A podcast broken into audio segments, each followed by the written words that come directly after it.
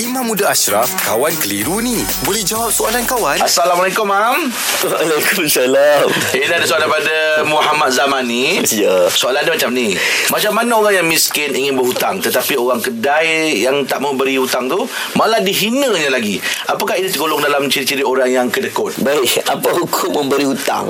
Hukum dia ha, sunat lah.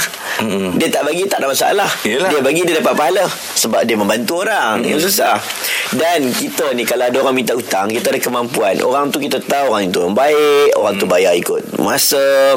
Dan kita ada kemampuan. Kita Hmm. tolong. Allah sangat sayang orang yang memberi hutang. Memberi pinjam kepada orang lain. Allah syukurnya bagus. ya. Allah syukurnya baik dia sebab biasanya orang minta hutang ni Ha. lebih terdesak daripada orang yang minta sedekah. Hmm. Bila orang minta hutang bermaksud mungkin dia ada ke, benda yang penting dia nak. Ya, betul. Ha okey. Orang minta sedekah ni kadang-kadang kita tak tahu kadang kita bagi sedekah dengan kita bagi hutang.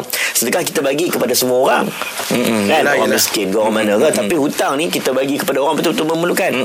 Cumanya janganlah bila kita tak nak bagi bila orang tak nak bagi hutang tu kita hina orang. Ah, itu tak boleh lah. Sebab tu Ah, hak dia. ah, ah. Kan Kalau orang nak pinjam duit kat Angah ah. Angah tak nak bagi Ha. kan, Saya tak boleh maki Angah Apalah kedekut Tak boleh. ni. Tak boleh lah. Mungkin Angah pun ada Ah. keperluan lain Nak kena Betul, buat betul.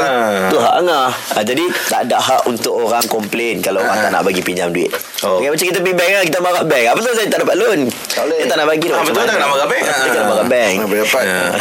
Allah Allah Ya. Okey, Mam. Terima kasih, Mam. Alhamdulillah. Selesai satu kekeliruan. Anda pun mesti ada soalan kan? Hantarkan sebarang persoalan dan kekeliruan anda ke Sina.my sekarang. Kawan Tanya Ustaz Jawab. Dibawakan oleh Telekong Siti Khadijah. Tukarkan je telekong lama dengan SK dan nikmati penjimatan hingga RM100 mulai 14 Oktober ini. Kunjungi butik SK atau layari sitikadijah.com slash trade-in je untuk maklumat lanjut. Tertakluk terma. Siti Khadijah. Lambang cinta abadi.